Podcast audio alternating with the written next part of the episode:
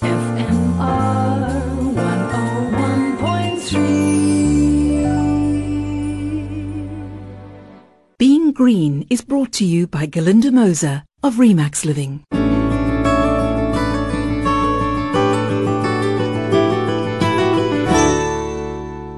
Hello again from me. This week saw the announcement of the Nobel Prize in Physics, one of the big Nobels. Coincidentally, or perhaps not so coincidentally, the news in London was full of flooding and disruptions after torrential rainstorms over the city. St James Park had an inch and a half of rain in a few hours, and shops and restaurants in fashionable Knightsbridge were awash.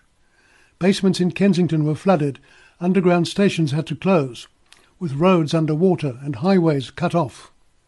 Another of a succession of extreme weather events to hit the United Kingdom and countries on the continent. Evidence of climate change?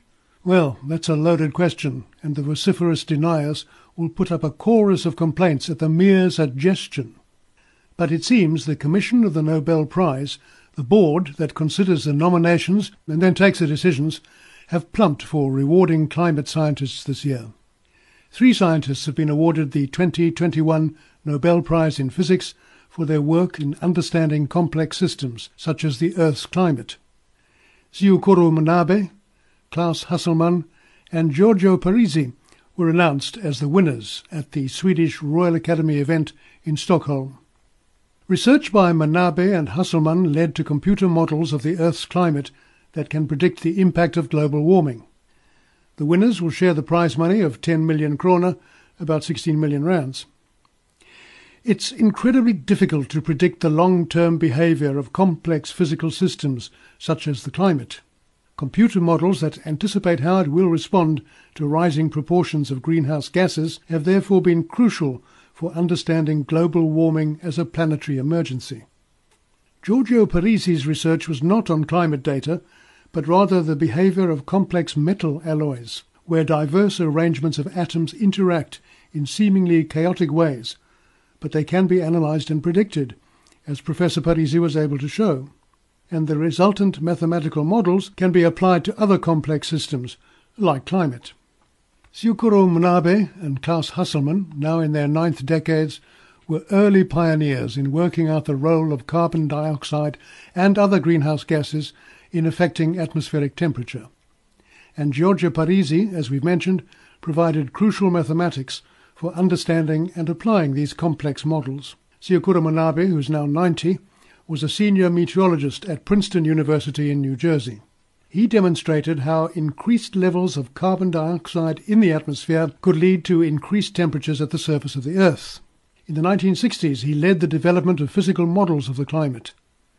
Scientists had, in fact, long known about the warming effect of the so-called greenhouse gases.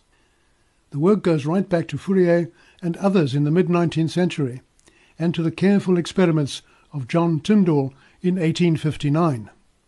Klaus Hasselmann, who's 89, from the Max Planck Institute for Meteorology in Hamburg, building on the work of Manabe, created a computer model that linked together weather and climate. His work answered the question of why climate models can be reliable despite weather being changeable and chaotic.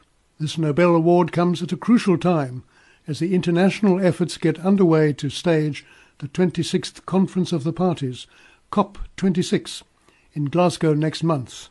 Expect a fair amount of climate hullabaloo in the coming weeks. So, keep your ears out for that. From me, John Richards, thanks for listening. Check you next time. Being Green was brought to you by Galinda Moser of Remax Living. Ask not what your community can do for you. Ask what you can do for your community. At Remax Living Real Estate, our ethos is built on giving back. From sponsoring music broadcasts to FMR's Being Green, our focus is on making your world more harmonious and our planet more sustainable. So when it comes to choosing a real estate partner, don't go for anything less than people who are maximum givers. Galinda Moser from Remax Living Real Estate.